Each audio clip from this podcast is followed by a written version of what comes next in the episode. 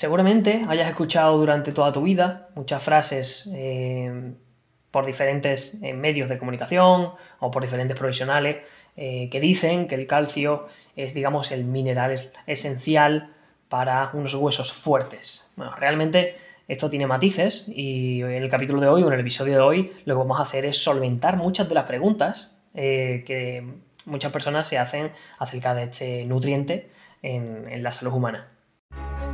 Bienvenido a Hackeando la Salud, un lugar donde discutimos ciencia y herramientas basadas en ciencia para optimizar la salud y el rendimiento en el día a día. Aproximadamente 9 kilos de nuestro peso están asociados al tejido óseo o al hueso.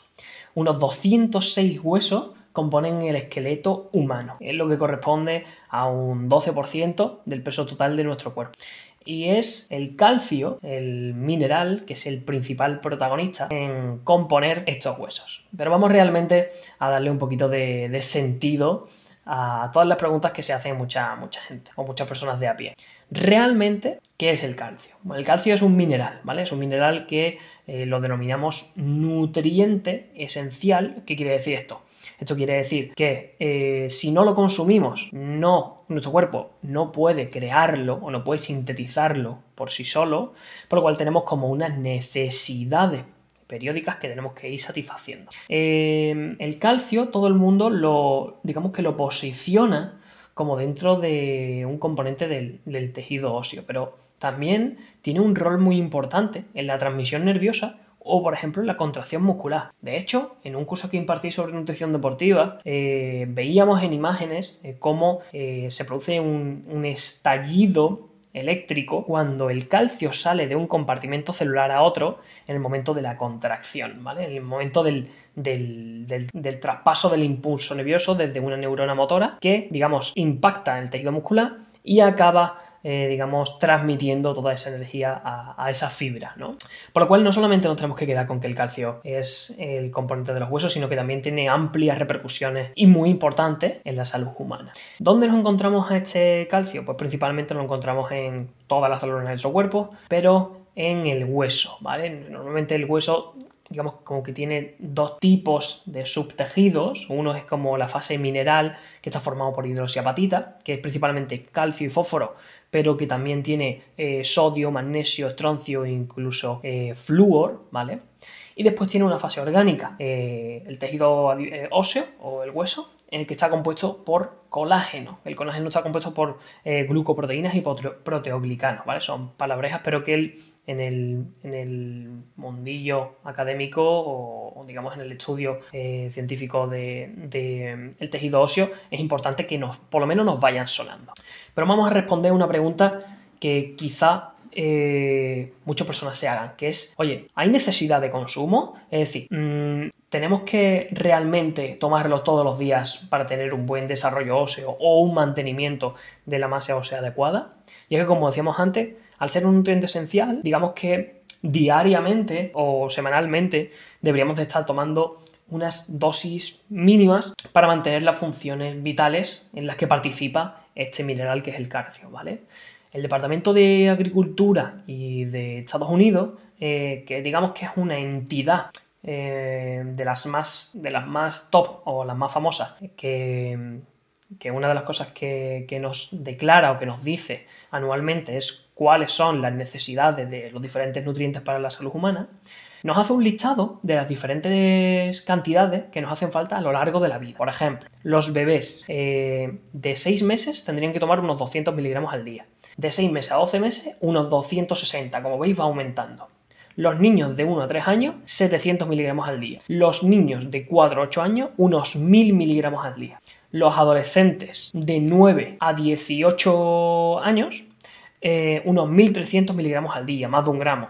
Y los adultos de 19 a 70 años bascularán de entre un gramo a 1.300 miligramos como los adolescentes, ¿vale? Es decir, eh, que tenemos una necesidad de calcio ascendente que hace pico en la adolescencia, que después puede bajar un poco, pero que durante nuestra vida podemos sufrir circunstancias em, especiales que nos hagan quizás eh, necesitar un mayor volumen de este, de este mineral, ¿vale?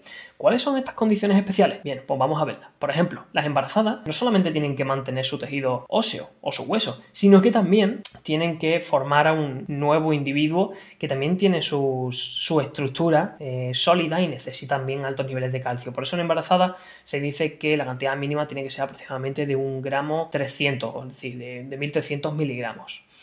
Y también eh, en el envejecimiento se suele decir que, bueno, que suele haber más pérdidas de, digamos, de, tejido óseo por diferentes circunstancias clínicas y por lo cual se suele recomendar también mayor volumen de ingesta del calcio al día. Ya veremos si esto es lo más idílico o no, ¿vale? Pero eso, eso lo, hablamos un poco más adelante o en el siguiente vídeo. Yo creo que es importante, para seguir avanzando en el conocimiento del, calcio y del tejido óseo, saber... Mm, Oye, ¿cómo se absorbe el calcio? Es decir, eh, ¿qué es lo que tiene que pasar para que el calcio que nosotros ingerimos a través del agua o a través de la comida pase al torrente sanguíneo y vaya a las células dianas, las células que necesitan de la acción de este calcio? Bien, lo primero es eh, que tenemos que entender que el, calcio atraviesa el tracto intestinal o el tubo digestivo en, forma, digamos, eh, atrapada en las proteínas de diferentes alimentos o si es en el agua, sí que viene disuelto, ¿vale? La forma en la que el calcio se absorbe a nivel sanguíneo es en una forma iónica, ¿vale? Eh, Ca2+, ¿vale? Eh, para los que les interese el, dato químico. Pero tiene dos formas de paso desde las células intestinales al torrente sanguíneo. El primero es en un paso transcelular activo, ¿vale? ¿Qué significa esto? Esto significa que tendrá que interactuar con algunos receptores, con algunas proteínas que están, digamos, en el borde de nuestras células y que tienen forma de canal, ¿vale? Estas proteínas canal, en el caso de la absorción del calcio, se llaman TRPV6, ¿vale?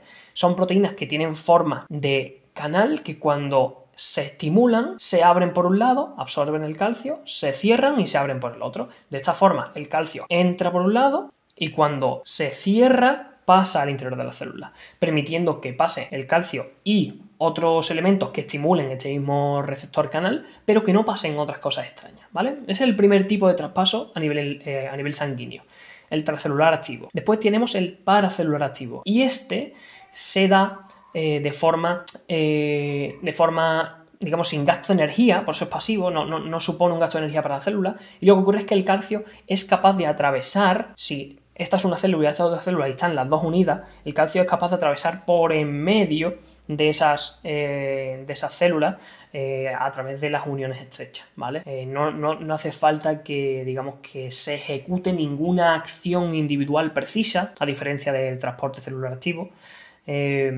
para que el calcio se absorba. Eso nos ayuda mucho en casos de, por ejemplo, de enfermedad inflamatoria intestinal, donde sabemos que, digamos, las, todos los procesos que realizan las células intestinales o gran parte de los procesos que realizan, las células intestinales pueden estar dañados, pueden estar dañados o pueden estar afectados, ¿vale? Porque hay algo que está eh, propiciando, pues, procesos inflamatorios en el, tejido, en las células eh, del intestino, perdón. Y es que también tenemos que mm, entender que para que estos receptores de estos receptores en, las células intestinales se activen es necesaria la vitamina D, altos niveles o buenos niveles de vitamina D, ¿vale? Por lo cual, eh, si tenemos una persona o si existe un contexto con osteopenia, osteoporosis, con niveles muy, muy, muy, muy, muy bajitos de vitamina D, lo que suele pasar es que el calcio, igual que se ingiere, se excreta, o al menos una proporción relevante. ¿Vale? Por eso va a ser muy difícil aumentar los niveles de, calcio en una persona que tenga niveles de vitamina D por los suelos, que por cierto es, es una de las cosas que más frecuentemente pasa en clínica y que más vemos con los pacientes que vienen con un nivel de vitamina D muy, muy, muy bajito, ¿vale? Esto se da porque el sistema inmunológico gasta cantidades ingentes de vitamina D cuando hay un proceso infeccioso, cuando hay tejidos dañados, etcétera, etcétera, ¿vale? Y también porque llevamos una cultura donde el sol no nos da lo suficiente y nuestra piel no está acostumbrada a las exposiciones desreguladas que se dan a lo largo de la vida. Por lo cual, como conclusiones, porque seguiremos hablando de este tema, pero como conclusiones podemos decir que el tejido óseo no solamente es un almacén de calcio, sino que también es un eh, reservorio de calcio para todas las células que lo necesitan, ¿vale? El tejido óseo diariamente se rompe y se reconstruye. Se rompe para soltar, digamos, ese calcio, ese fósforo y otros minerales al resto del organismo y se reconstruye para mantener, digamos, eh, un volumen suficiente. También podemos decir que es el almacén mineral del organismo, ¿vale? O sea, es, digamos, como la caja donde almacenamos los minerales que le va a hacer falta a todos los demás tejidos. Que durante toda la vida tenemos necesidades dinámicas, ¿vale? Esto es importante entenderlo. Y que el deporte, eh, diferentes situaciones clínicas o diferentes sintomatologías pueden impactar de forma eh, relevante al tejido óseo o al hueso durante toda la vida. Y eh, obviamente que, por ejemplo, procesos inflamatorios que no se resuelven o, digamos, condiciones médicas que se alargan durante mucho tiempo pueden degradar a gran velocidad el tejido óseo. Por lo cual cada caso debería interindividualizarse porque quizás en, muchos casos el objetivo para recuperar tejido óseo no es dar más calcio, dar más vitamina D o, lo que se quiera hacer, sino quitar los factores que están produciendo esa mayor velocidad de ruptura del, tejido óseo en comparación a la creación.